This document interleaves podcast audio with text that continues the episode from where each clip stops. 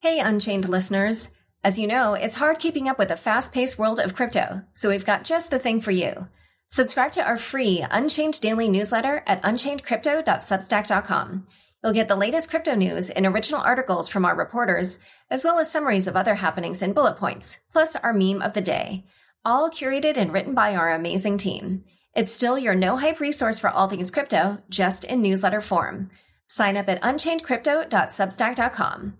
Again, the URL is unchainedcrypto.substack.com. Hi, everyone. Welcome to Unchained, your no hype resource for all things crypto.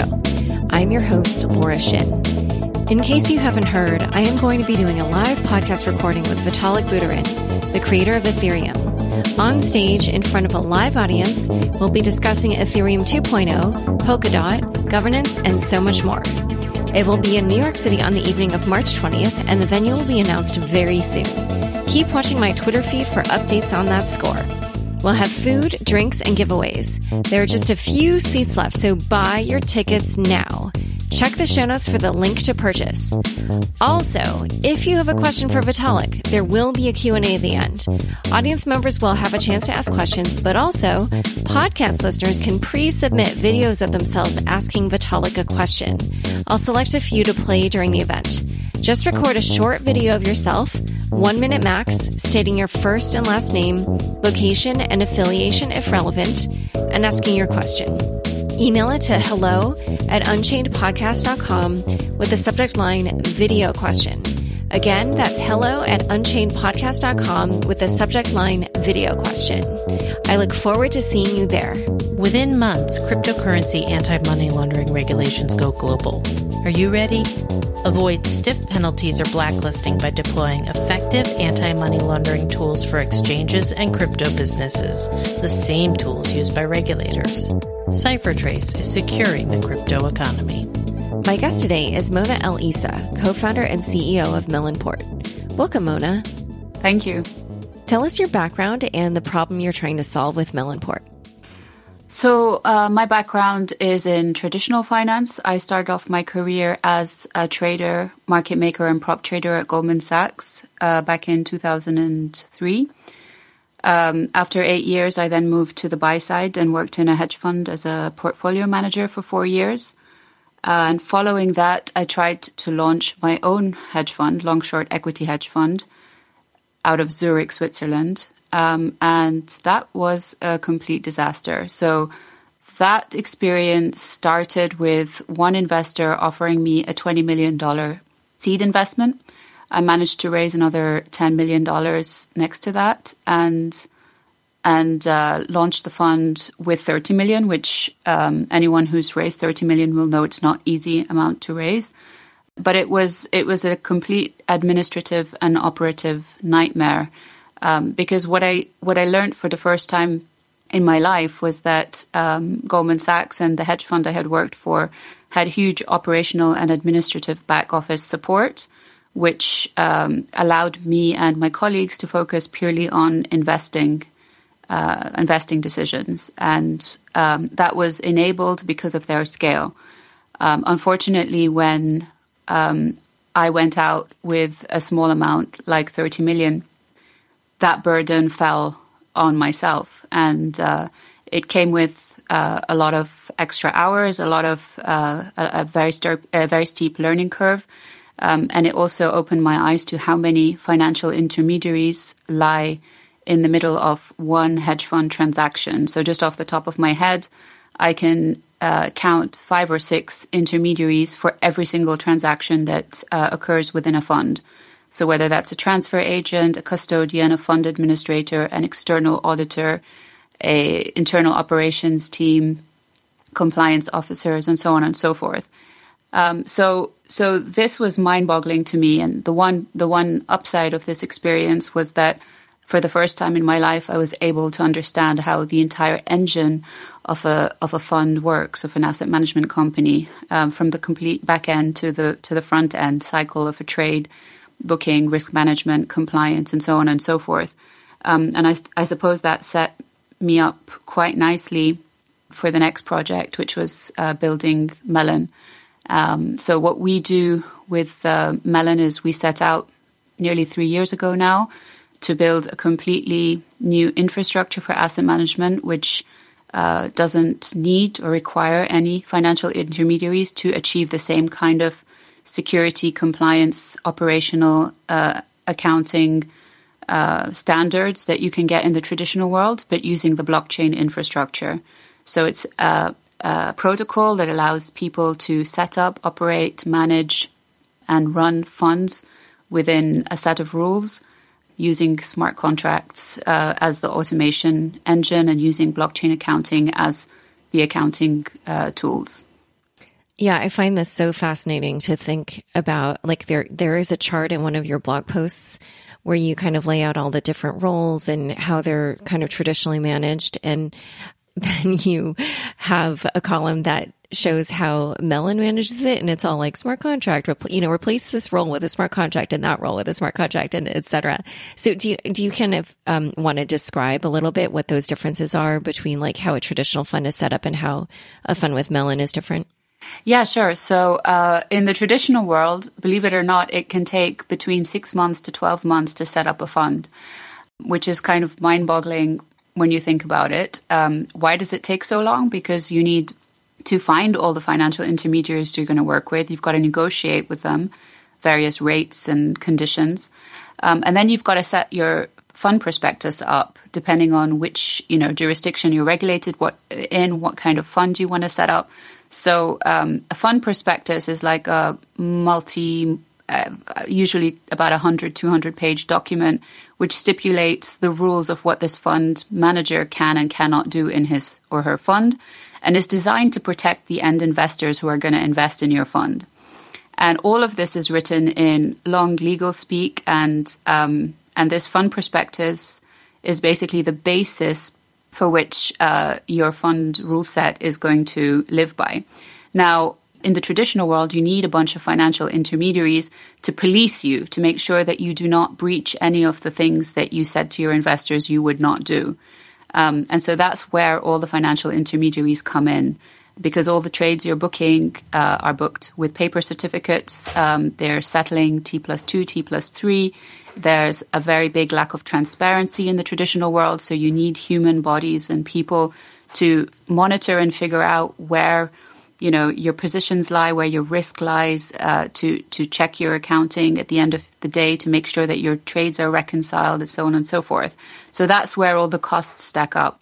Now, what we're doing on the other side is we're saying um, so so so. Sorry, to take a step back. That's a several month process, and typically will cost uh, hundred, hundreds of thousands of dollars per year, at least a hundred thousand, I would say. Now, taking a step back and imagining this new world that we have, which is digitized assets or, or tokenized assets. And this is fundamentally the, the biggest assumption we make when we're building our protocol that the future is digital. You know, all assets will have a tokenized form of some kind in the next 20, 10, 20 years. And because we make this assumption, we're now able to use an entirely new infrastructure to build funds on top of. And that infrastructure is obviously blockchain technology. And we're now able to say, well, let's take this fund prospectus idea and let's build it into smart contract code. So, what the Melon protocol allows you to do is say, okay, I want to set up a fund today. Now, I want my fund to be able to trade with uh, this asset universe, this set of assets. I want it to be able to trade with these exchanges. I want it to be able to. Um, I want to. I want to allow these 25 investors to invest. I want, you know, a 2 and 20 management and performance fee. I want maximum 20 positions. I want a maximum position size of 5% and so on and so forth. All the stuff that you would typically find in a fund prospectus, you can now write in code or we've written in code. We've started writing in code and the options are endless. And now managers can just, you know, select from this suite of options and put together this set of customize smart contracts and deploy that to the blockchain as their fund. And the fund address is now what investors invest into. So the smart contract rules are enforced by the blockchain and the and the accounting is written in the smart contract code and enforced and sort of uh, um, you know, inherent to the blockchain qualities. So you can you can calculate the share price of your fund. You can calculate your your management and performance fees. The smart contracts can distribute the fees, and so you get this very powerful um, automation element. You get this other powerful aspect. One of the reasons um, you manage to reduce costs so dramatically is because you don't need financial intermediaries anymore. This also means that investors can hold custody of their assets at all times because the token that they have in your fund is uh, redeemable at any time for the underlying assets in the fund. And it means that they can trust the manager to manage their assets within the rule sets of the fund because the rules are transparent to the investor. So it, uh, you take the, the process down from a few months and hundred thousand, hundreds of thousands of dollars to a few seconds, maybe a couple of minutes, and um, maybe at maximum uh, a, couple, a couple of dollars in, in gas. wow, that's incredible. And just out of curiosity, so we're speaking, just so the listeners know, we're speaking before you guys launch your main net. And, you know, obviously as you have been describing Melonport is a protocol. So what does the front end like user interface look like both for the fund manager who wants to spin something up using Melon and then the their LPs? So the front end is uh, pretty easy as far as blockchain technologies go to interact with. Um, it, uh, it it basically enables a easier way to access the smart contracts. Um, so so managers can download the code for the for the front end as well um, and operate their own front end, customize it, customize the you know even customize to some degree uh, by adding various smart contracts. If you know we, we've made we've built the first suite of smart contracts, but as you know, the asset management industry is huge, so there's there's potential to build a lot lot more on top of Melon in the coming years. Um, but yeah, the the user has a a way to interact with the contracts on the front end level through uh, downloading um, an app. So, for fund managers that want to spin something up, should they have some coding skills, or is that not necessary? I, ideally, um, ideally, they should have some coding skills whenever interacting with block, any blockchain technology, um, which requires putting assets at risk. Um, and that's just simply because the technology is still very young and experimental. And I think it will still be at least another two or three years until people can start to feel very confident putting serious amounts of capital into blockchain or, or blockchain run protocols or smart contracts. Um, just because the the the security processes that are in place are still very young and um, underdeveloped, but that's changing very fast. Um, I would say right now managers can definitely set up funds and start to experiment um, by having you know a few a few investors, a few um, trade uh, making making trades with various exchanges, um, monitoring how the P and L works, checking that the risk management, uh, if they try to breach a rule, that you know testing to see whether the, the smart contract actually blocks the trade or not when it's supposed to. Um, mm. And that's what we're excited for people to try out to really start um, to start testing the the the smart contracts and the front end even uh, to see that uh, you know everything that you pay a fortune for in the new world and creates a lot of administrative and operational headaches can be done now um, with just a few clicks. How are fund managers paid via Melon? So uh, they're paid in um, in the same way, almost in the same way that they're paid in the traditional world. So in the traditional world, there's uh, two ways a manager gets paid. They get paid a flat management fee, which is uh, a fixed amount, a percentage fixed amount of the assets under management they get paid per year. So if they're, uh, it's it's typically it's typically between one and two percent of assets under management. And then they get fi- uh, paid a variable, which is uh, dependent on their performance above a high watermark. So above, as long as they're creating profit that year for the investors, they get to keep a chunk of that. And that amount is typically, on average, about 20%. Um, so they get this. Uh, obviously, in the traditional world, it's calculated in USD and and and uh, paid out to them quarterly or at the end of the year, usually. In the Melon protocol, uh, we have the contracts to do those calculations and distributions, except that we pay them out to the manager in shares of the fund, as opposed to in USD or ETH or whatever. Uh, they can be obviously sold and converted into another currency, um, but the the uh, actual mechanics of it pay out in shares of the fund. So over time, the manager, uh, the better he or she performs, will accumulate shares in his or her own fund. And in terms of the time frame, I even read that that can be done down to the second rather than like quarterly. Yeah, yeah. Um, block time, yeah. yeah. Who do you expect to be using Melonport? I think initially it will be crypto managers because we're talking about a decentralized technology at the end of the day, and it still requires, you know, the, the lack of financial intermediary knows means that you have to have a fairly good degree of understanding around how blockchain technology works, how to look after a private key, how to you know um, how to trade on a DEX, um, and so on and so forth. And that might sound easy to you and me, but I think you know for someone coming out of the traditional world, they'd find that a little bit uh, complex still.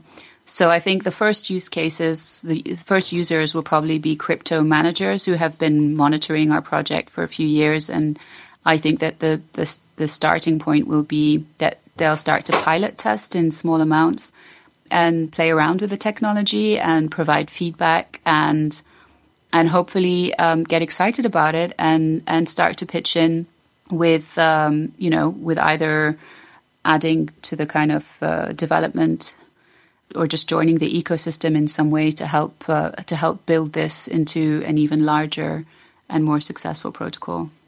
And long term, when the system is more robust, do you expect that we'll see different types of people launching funds than have traditionally done so? Oh, absolutely. Yeah. I would imagine uh, longer term, as things like uh, security improve, things like regulatory clarification around, um, you know, how to use blockchain technology in financial services, uh, as we see clarity in, um, as well as we see kind of yeah clarity in security token issuance, um, because that's obviously a huge untapped pool of um, assets that can be traded on a on a Melon protocol. This would then bring this would then start to bring in the traditional managers because I guarantee you that the high barriers to entry in traditional asset management is a serious problem. There's a lot of aspiring managers who uh, dream of nothing more than to spend their time investing and who are pretty good at it, um, but just never really get the chance.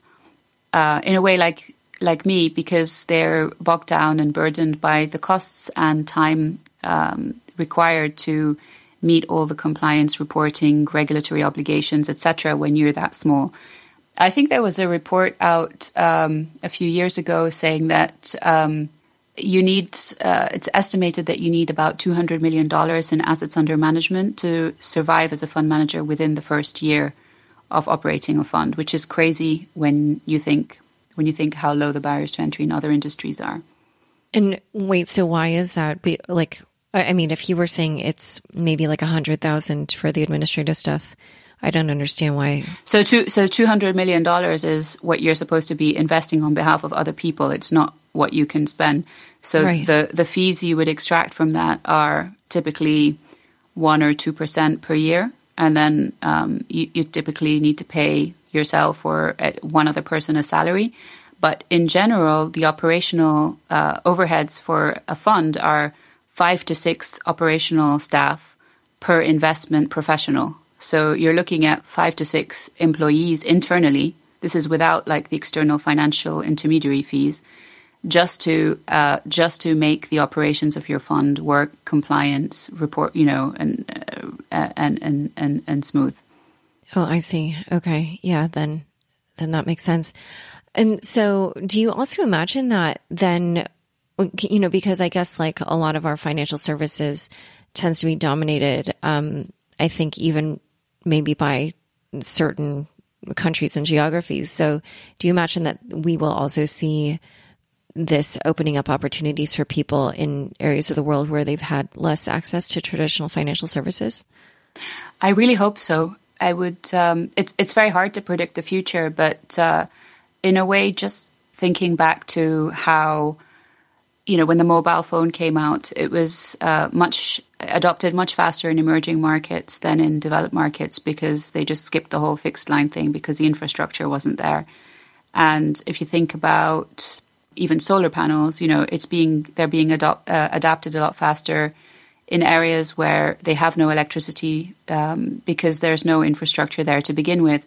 So if you take these kind of leapfrog examples, then then you can also say, well, in in areas where the financial services or the financial industry is underdeveloped, and maybe partly because there's a lack of trust in the people providing those services, I think there's a good argument to say that they can leapfrog to to a kind of more modern infrastructure before the developed world. Because in general, the developed world financial services work pretty well. I mean, every eight to 10 years, you get this big kind of, you know, disaster, which has repercussions.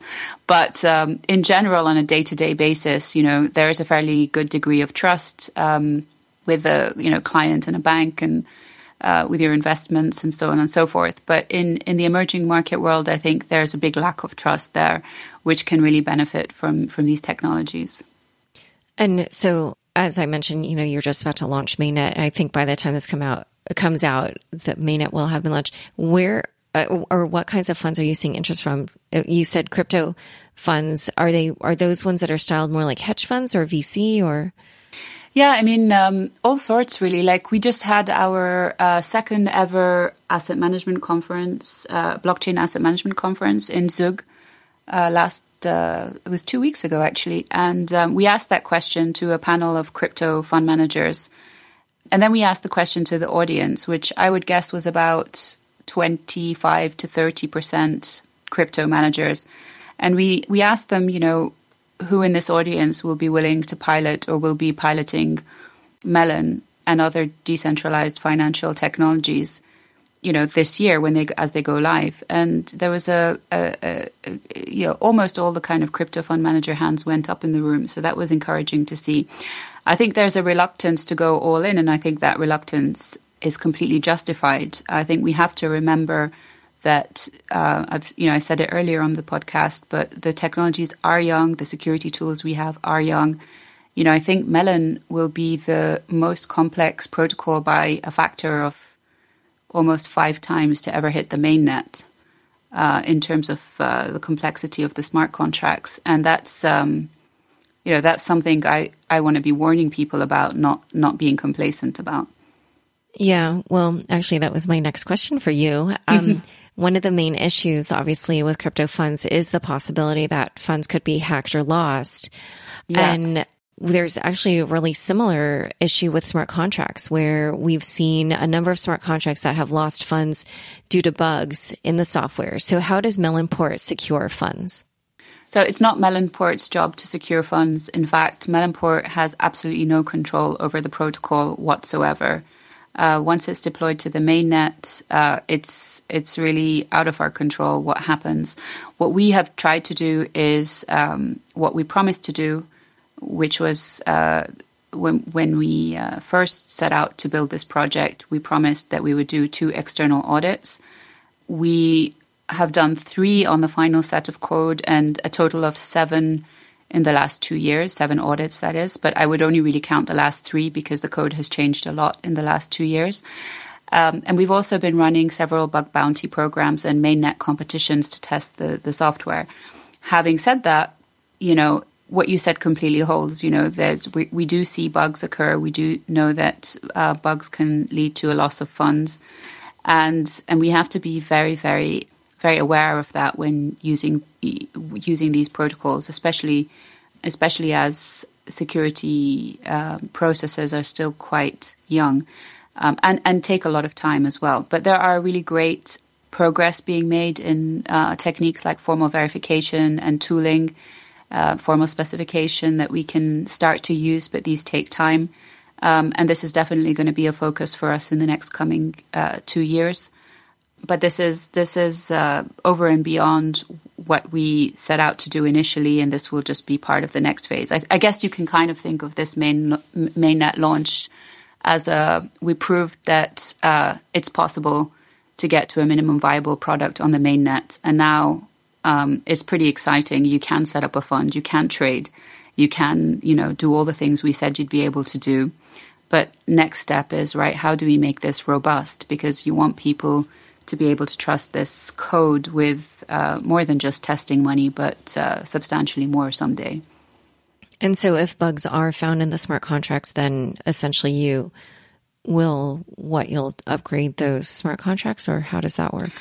So, uh, like I said, we as in Melonport have no more control over this because it's a decentralized governance structure. So, um, what recently happened in beginning of February was that we handed over the protocol to the Melon Council, and the Melon Council will be looking after the protocol upgrades uh, and reviews from now on, as well as setting the network parameters and deciding on future resource allocation. So, the Melonport team will, the former Melonport team will have a seat on that council, but there um, there are several other um, members on that council um, that will have to vote, uh, you know, on all upgrades and decisions, and these include. Uh, two auditors, uh, well, actually three auditors, um, one of them being a formal verification expert. So ZK Labs, Matt Di Ferrante, uh, Martin Lundfall from MakerDAO and uh, DappHub, and Nick uh, Munoz McDonald from Solidified Audits. Um, and then we had um, we have uh, Will Harborne from Ethfinex, so the one of the decentralized exchanges that have been integrated into the Melon protocol. And then we have uh, other other members on the council who have other degrees of expertise. I think the total number of council members was eight. So you can start to see that um, three out of eight were auditors and, and that I hope hopefully kind of emphasizes how importantly we we think about security going forward. Going forward, the council will grow by consensus. Um, so Melonport uh, set the initial council, and from now on, uh, anyone who wants to, to to to join the Melon Council will have to apply and be voted in by consensus. We're going to talk about governance more later in the show, but I wanted to also ask you so the protocol only uses decentralized exchanges, but right now, decentralized exchanges don't really have sufficient volume. So how do you guys get good prices for the fund managers who might want to use the protocol today? That's a great question. Um, so we leverage off uh, Kyber Network's mechanism. Um, so Kyber Network uh, has a has a system of plugging in reserve managers, which provide bids and offers, and it always shows the best bid and best offer at any one time. Now, we were a little bit skeptical of this idea at first, but we were told by Loi Lu that um, the uh, the founder the diff- of Kyber. The, exactly. For people who don't know, um, we were told by Loi that um, in general the, the the the bid offer on Kyber didn't differ more than about one to one and a half percent from centralized exchanges at any one time. And honestly, we didn't believe him when he said that. So we actually we actually almost dismissed it, but then thought, hang on, why don't we backtest it ourselves and see? So we did, and uh, he was right. We found that um, actually the bid offers are less than, in most cases, less than 1%, and at most have been less than 1.5%.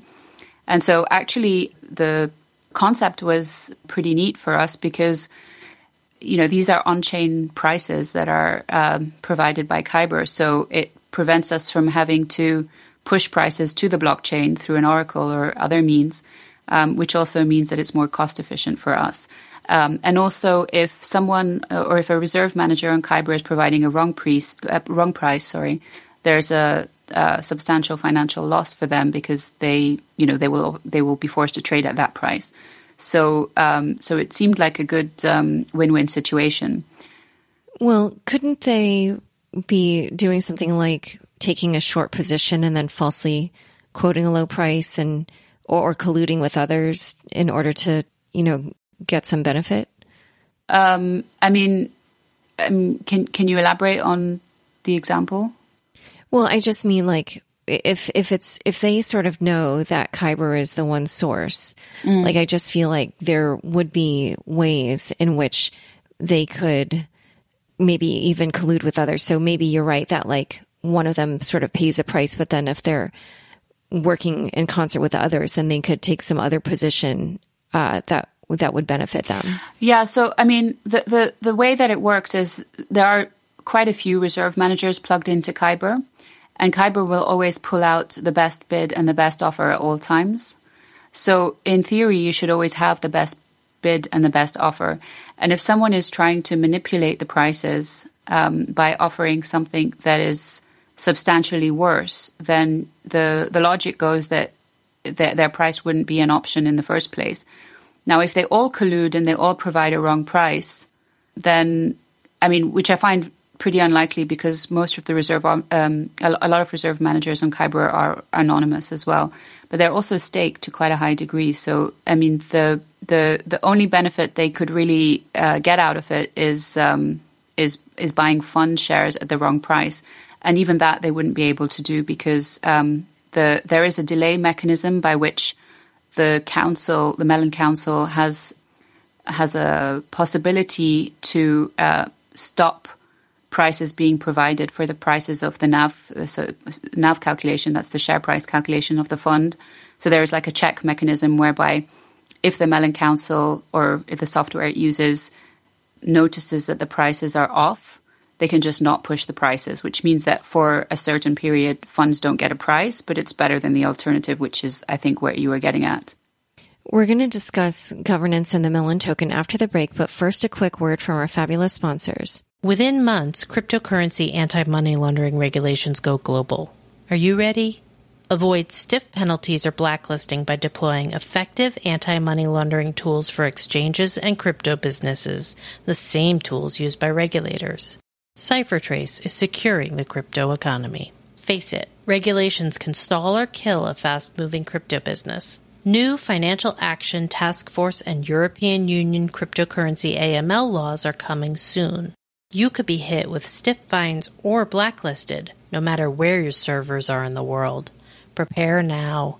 Deploy the same powerful CipherTrace tools used by regulators. Protect your assets, streamline your compliance programs, and keep your exchange or crypto business out of the regulators' crosshairs. Learn how effective anti money laundering tools help keep your crypto business safe and trusted. Learn more at ciphertrace.com slash unchained. CipherTrace is securing the crypto economy. Back to my conversation with Mona El Isa of Melonport. I also wanted to ask you so we've been talking about how right now things are kind of experimental because it's new. So, what benefit is there to LPs to invest in a fund that uses Melon? I think uh, being on the forefront of what's about to happen in uh, decentralized finance is is a big reason to be playing around in and dipping your toes into this technology, because it's it's really pivotal. Uh, it's true that it's not going to happen overnight, in my opinion, but it's it's happening fast, and it's not just Melon. It's it's an entire ecosystem of players that are coming together and linking their technologies together, um, and and this makes it much more powerful than if it was just one company building one protocol. So, just as an example, you know, Melon has integrated uh, together with um, Ethfinex as a decentralized exchange, Oasis Dex, which is another decentralized exchange, Kyber Network, and Radar Relay and ERC Dex, which are zero X relayers. And this is, I mean, we would have done more. It's just that we've been fairly time constrained on what we could do in two years. And then we're running our governance structure on Aragon OS. Um, and this is, you know, this is just what, a, you know, a team of 10 developers, not even nine developers has managed to do in, in two years. So the, the, the, as we grow, um, as we move to the next project and continue to grow, as the ecosystem around us grows, um, you know, these technologies become stronger and stronger. The liquidity problem becomes uh, easier to resolve. You asked about liquidity before. So there's five dexes we have integrated now, and we've aggregated the order book. So it's not still not great liquidity, but it's an aggregated order book, which means that from a user perspective, they're getting a deeper, you know, with one with with one protocol, they're getting access to all five order books at the same time and, and being able to get better execution price and better liquidity. Um, and a year from now, that five exchanges might be 10 or 15, and two years from now, it might be 30. At the same time, we might have uh, found better solutions for scalability. which means that liquidity naturally will increase. Um, there may be more regulatory clarity around decentralized exchanges and peer to peer trading, which will bring more uh, professional traders and market makers into into play. Um, you know, you're even starting to see centralized exchanges like Binance and um, Coinbase, you know, make acquisitions or or develop their own internal decentralized exchange software. So it's just a matter of Ethfinex was a great example of how they they port the liquidity from Bitfinex to Ethfinex, and as a result, makes them one of the more liquid decentralized exchanges. So there's still a lot of innovation going on, and I have no doubt that the ecosystem and all the challenges or problems that remain will get solved. Um, and the, the the good news is there's more and more talent coming into the space. There's more there's more brains solving the same problem, and that means that the solutions will get better and better and faster and faster. So it's just a matter of time. So, as you have been mentioning, this is an area that's typically highly regulated. So, how does Melon handle know your customer and anti money laundering processes? So, uh, Melon, um, the Melon protocol has a tool inside it, or has a has a functionality inside it, which allows people to whitelist which addresses are allowed to invest in their fund. Now, um, the KYC AML is handled by the manager independently because this is not something that Melonport does. Melonport does not operate the software um, and certainly doesn't uh, sell the software. Um, this is all open source under the um, the open source licenses that we use, and people have to use it according to their jurisdiction and their uh, requirements. So they're they're going to differ from place to place. Um, now, they still remain quite challenging, the regulatory issues around these technologies. And the main reason for that is, is that um, most law that's been written about asset management and financial services requires, as a legal requirement, financial intermediaries to check transactions, accounting, and all that kind of stuff. So we argue, when I say we, I'll tell you about that in a second, that if the smart contract and the blockchain can replace the financial intermediary with arguably eventually more security and more transparency than the financial intermediary and for less cost, then maybe these rules should be adapted for black blockchain technology. And we realized this um, over a year and a half ago, which is why we set up an association called MAMA, which stands for the Multi Chain Asset Managers Association. And this association uh, lobbies globally for raising awareness about decentralized finance technologies and why the financial intermediary will become less important over time. And we've had some great successes lately with the Swiss lawmakers, with the blockchain federal report men- mentioned on-chain funds, which was a huge, which was a huge um, win for us. Uh, we've also seen um, wins in France, where uh, our feedback got put through to the French uh, finance ministry. Um, and we're having success in Liechtenstein and Malta to a to a lesser degree as well. But it's still, you know, it, there's a lot of work to do, and uh, we're very blessed and lucky to have. Um, I think we're up to 70 members now. Um, most of them are builders like us in the decentralized finance space, and most of them are very active with us um, and helping from their jurisdictions as well.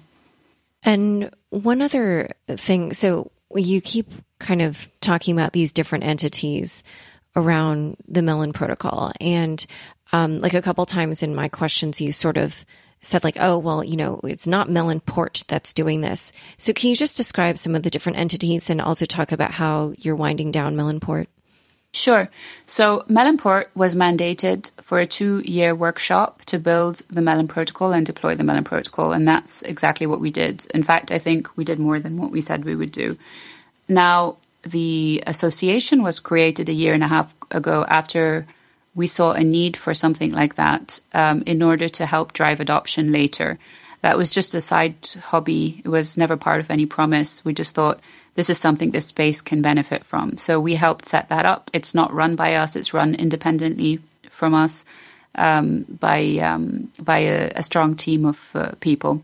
Um, we just support it, and so do now another 65 or so companies support it.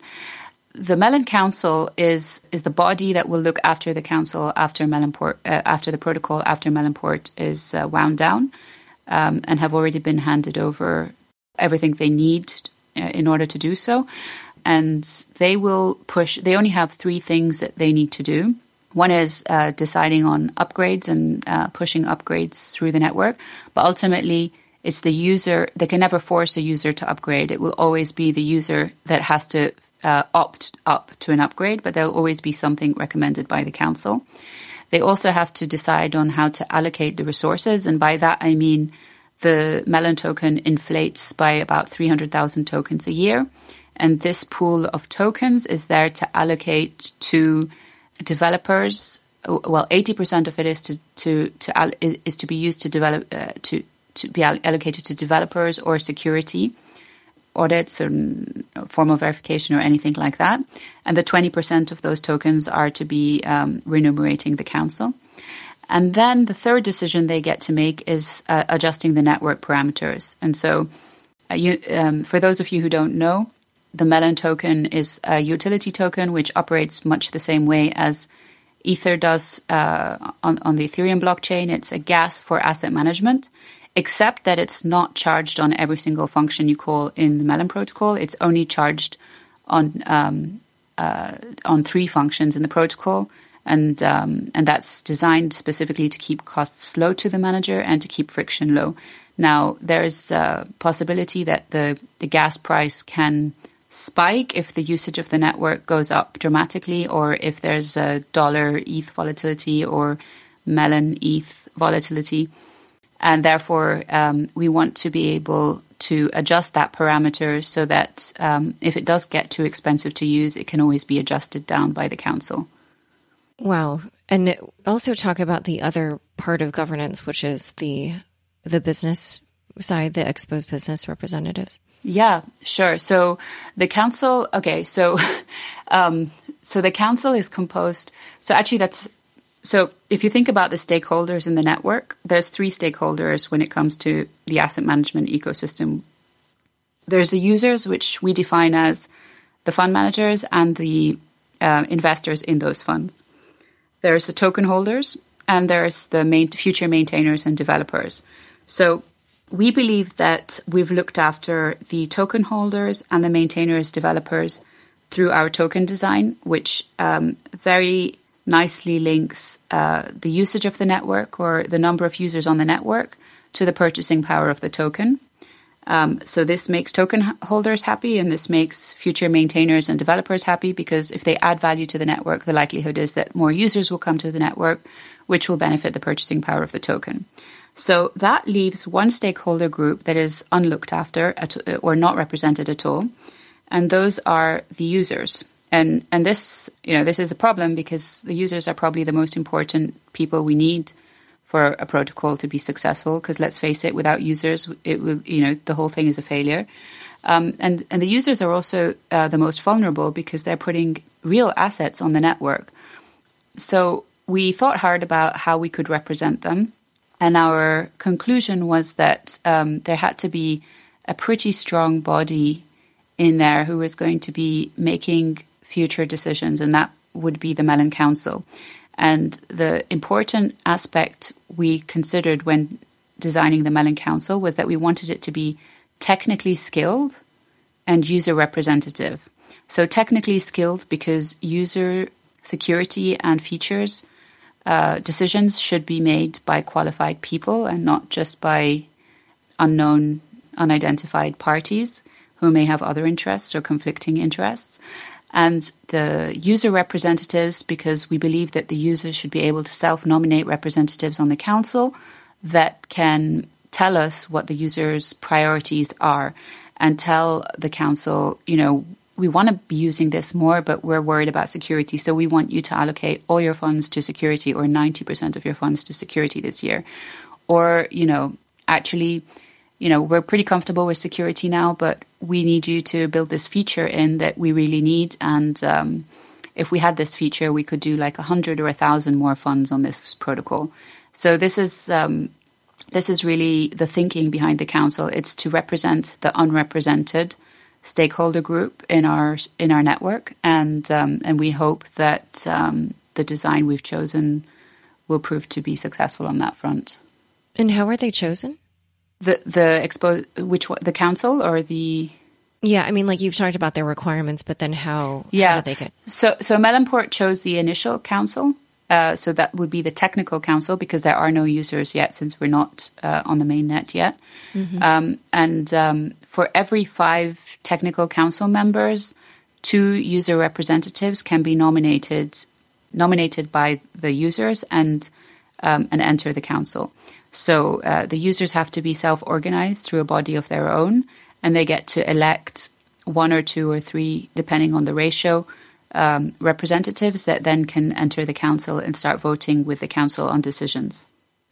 And let's talk also now about the Melon token. In your system, people can use Melon, but they can also use Ether. So why don't you describe the purpose of the token and how that works? So actually, uh, we um, you do need Melon to use the protocol, um, but we abstract this away from the user by charging gas fees in ETH, um, just to make it uh, just to improve the user experience. So um, on a on a function that you you would basically get charged on setup fund according to the computational units you're consuming, and we use the same unit calculation that Ethereum uses for smart contracts. But this time we uh, multiply that number of units by the Melon gas price and not the Ethereum gas price. This gives uh, the amount of ETH charge. The ETH goes to a contract called the Melon Engine smart contract. And the Melon Engine contract basically is like a, a unidirectional market being provided in ETH Melon. So it's always selling ETH and bidding for Melon. And uh, the more ETH it acquires, or the more ETH in the Melon engine, the higher the premium it bids for the Melon. So basically, you can almost guarantee that the Melon will always get bought because someone will arbitrage it and then it gets burnt immediately. And it's the burn that's the really beautiful part um, because it really links the usage to the to the purchasing power through the what we've we've we've modeled this off um, the um, MV equals PT or the uh, quant, P, yeah you, you can have both PT or PQ uh, quantity or transactions uh, so it's a it's a, a, a, economic identity. It's not a valuation metric by any means. It's an identity which always holds. And so we can keep the purchasing power high by two ways. One, because we're burning the token, so we're completely removing it from the supply and linking the usage to the to the purchasing power, but we're also keeping V low. And um, you'll you'll have read pieces by Kyle Samani and Ryan Zurrer and others who talk about something called the velocity problem with tokens, which says that uh, if velocity gets too high, then actually the purchasing power of the token goes down. Um, which Velocity is, is basically like the turnover. Exactly. yeah. Yeah. And so uh, by having this uh, burn mechanism in there, we prevent that same token from being recycled into the asset management um, network or economy, if you think about it uh, as such, um, which dampens the V, dampens the velocity, which enables the you know the purchasing power to really kick in. So um, you know, all of that is obviously assuming that uh, the token is only used for asset management, um, which we hope it will be because um, it shouldn't be used for, you know, buying and selling goods. Like uh, there are better tokens to do that for. You've talked a little bit about this before, but let's dive a little bit more into the inflation of the Melon token. How will that be handled in the future, and what will the inflation be used for? So the inflation is uh, created at the start of every year, um, and it goes into a, a multi-sig, which is controlled by the Melon Council. And this uh, inflation is about 300,000 tokens a year, so it's disinflationary. It starts off as a percentage quite high and drops, um, uh, you know, substantially each year. It's um, basically 20% of that 300,000 will be used to compensate the Melon Council and um, the other 80% is there uh, for a few different purposes. It's there to um, uh, attract developers to complete Melon improvement proposals, which we have on our GitHub. So we had a lot of suggestions uh, and great ideas from our community in the last two years, and we didn't have time to complete them all because we had priorities. But we documented them all in um, a repository, and uh, we hope to be able to remunerate people from those Melon tokens who uh, who put their hands up and say, "I want to develop this feature," etc. Um, we'd uh, we'd like to see, although we don't fully control it at this stage, but we'd like to see the Melon Council allocating a lot of those Melon tokens towards security, in particular, maybe formal verification and other aspects. But this, um, this, you know, is something that will have to be discussed and voted on. Um, but especially in the early years, um, you know, at least our entity thinks that that would be a good use of funds. Um, but also, there's this uh, idea that other projects can apply to the council for Melon tokens instead of running their own ICO or token sale, um, because this further aligns interests and increases network effect. So um, what we saw in the lot a lot in the last two years is a lot of people coming up to us and saying, "Hey, um, we really uh, like to build on Melon, but we need to raise money, so we're going to do an ICO." And I, I found myself thinking, this is a disaster, right? There's just too many tokens in one ecosystem. It starts to add friction instead of remove friction, which is what we're all trying to do. So if we can now say to people, you can build your asset management application on top of Melon, but instead of doing your ICO, why don't you apply for some melon from the council? And then that aligns interest because we're all basically working towards putting users on this network and um, the, this makes the, the network have more integrity and more features, which brings more users. And if we have more users, the, the token should have more purchasing power. And if we have uh, a strong token purchasing power, the likelihood is the value of the token will be strong which means that maintainers and developers want to earn in that um, stable or, you know, uh, in that kind of stable token or, or, or kind of uh, valuable token. So um, yeah, that's really the, the summary of how the how the inflation will get spent. And you've also talked about token swaps and token mergers on Melon. How do those work? Yeah, so it's possible, uh, unlikely but possible that one day we get a project which is of equal size to us or bigger that will say or, or smaller that will but, but fairly big that will say hey you know we're interested in applying for melon token but um, actually you know you only have let's say two million dollars worth of tokens left on your in your 2019 allocation but our um, you know market cap we've already done our ICO two years ago our market cap is 15 million we're really interested. We see the value in aligning. We see the value in in the synergies. We see the value in growing the network effect, and so on and so forth. But uh, you know, two million melon tokens isn't going to cut it for us. So the the possibility would be that okay, we decide that uh, in the case of a in the case of a, a merger, for example, we decide that um, both entities or both protocols scrap their token, a new token is created which can encompass both tokens, and that the sort of market caps per se are combined and remunerated accordingly. And this means that because everybody now has a new token, which is the same token, that these two networks or two network effects even have now been combined into one. They're bigger, they're stronger, there's more developers working on features, security, etc. And there's more users. Now, this would only make sense if the dilution to both entities or both uh, protocols was less than the value created by merging. Um, but you can see scenarios. You could you, you can imagine scenarios where this this might be possible in the future. So, as far as I understand, once we kind of have like a number of funds that are using Melon, that there will be a published ranking of their performance. Over what time period and how often will that be updated? Um, I mean, the performances are all on chain actually. So uh, they, they, I mean, in theory, you know, you can pull out data for any time frame and any ranking. Um, and this is actually another benefit because fund managers really struggle to build audited track records which people can trust them with to you know to invest substantial amounts of money in so from now on at the very least melon can help a manager build an on-chain totally audited and verifiable track record within a set of rules, which is pretty awesome. Um, so uh, the, the, the front end now, the front end and extracting that data for the blockchain is a little bit more complicated. And we are working on a tool which hopefully should be live in a few weeks, which um, will be able to um, to track uh, performance at least uh, over one or two time periods, and, and hopefully over time we'll we'll make that tool more sophisticated. And I want to also then ask a little bit more about kind of the structure going forward because your co-founder, I, I, don't know, is his name Reto or Rito? Yeah. Reto. Yeah.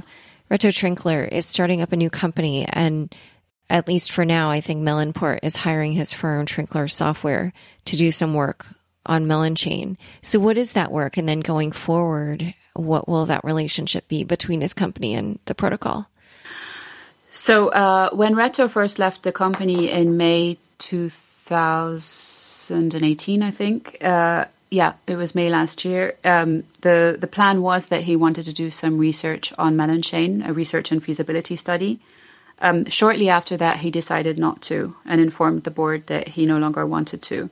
So that uh, actually that has been put on hold, and we instead we expect the Melon Council to research that this year over the course of the next 12 months. There's actually no rush for it from our perspective because we're not expecting uh, V1.0 of uh, Polkadot until October this year. Um, and certainly we won't be rushing into everything, anything until we've done our research on uh, all the interoperability solutions. We, we meaning the council, not, not, not just, not just our team. But uh, yeah, you know, we, we've got a little bit of catching up to do on all the interoperability solutions. We've got to see how they all pan out, how they come to the mainnet, um, how they're used, how they fit our particularly uh, uh, how they fit our use case, and decide at the right time. Uh, I think it's probably a little bit too early to make that kind of decision right now. And will we're at this moment in time where there's a lot of competition around the various blockchains that's kind of heating up. Will Melon always be on the Ethereum blockchain? Oh, that that's a hard question to answer right now. I think that really depends. Ethereum, as far as we're concerned today, is still the best blockchain to run a decentralized protocol on. Now, having said that, we've been pretty focused on building Melon on Ethereum for the last two years, and coming out with V 1.0 and delivering our promise on time will now allow us to step back and revisit that assumption um, over the next few months and see um, whether whether we should be thinking in any other direction or uh, you know whether we should be thinking to build a parachain or side chain or whatever. Um, but it's very hard to say that right now because we've just come out of a of a two year sprint where we've basically been focused on building Melon on Ethereum and not much else. So here you are at this moment. You're about to launch mainnet. What projects do you have building on top of Melonport right now? So uh, there's a few projects investigating. Um, the only one I can publicly speak about is um, Ash Finance. So this is built by a team originally called originally called uh, Midas Technologies. And um, this is a team out of Germany that are building a gamification, a fund manager gamification app on top of Melon, um, which is pretty cool. It allows managers to cha- challenge each other to battles. Um, it has a mobile interface and it's um, it's going to be available in various app stores. Um, and they're coming out with their beta any day now. So I'm very excited to see that. Uh, they're a team we've enjoyed working with. Uh, we've really enjoyed their enthusiasm and the fact that they jumped in so early, uh, for better or worse, because you know we've we've um, they've done a really good job given uh, how busy we've been, um, and they've done a really good job of um, independently working uh, on this. Uh, app without too much uh, help from us. So I'm really looking forward to seeing that, and hopefully we'll see many more use cases coming after that. Great. Well, where can people learn more about Melon? So uh, the best place is probably our Medium page, uh, where we regularly publish blogs. Um, we have a great YouTube playlist just out from our M1 conference, which clearly, you know, the, the first sort of six or seven talks is clearly uh, going through, walking through the entire Melon stack, and then later on all the other kind of protocols and um, decentralized exchanges, etc., that were integrated into Melon. And um, the, the docs.melonport.com is a great resource for developers um, to get who want to get down and dirty with the code and see uh, what we've done. We'd uh, love to answer any questions. Our Telegram chat is always available, and so is our Reddit uh, channel on Melon Project. Great. Well, thanks for coming on Unchained. Thank you. Thanks so much for joining us today. To learn more about Mona and Melonport, check out the show notes inside your podcast player. New episodes of Unchained come out every Tuesday. If you haven't already, rate, review, and subscribe on Apple Podcasts. If you liked this episode, share it with your friends on Facebook, Twitter, or LinkedIn. And if you haven't yet bought tickets to my live podcast recording with Vitalik Buterin in New York City on March 20th, you can do so now. Check out the link in your show notes. Unchained is produced by me, Laura Shin, with help from Raylan Gallipoli, Fractal Recording, Jenny Josephson, Daniel Nuss, and Rich Stroffolino. Thanks for listening.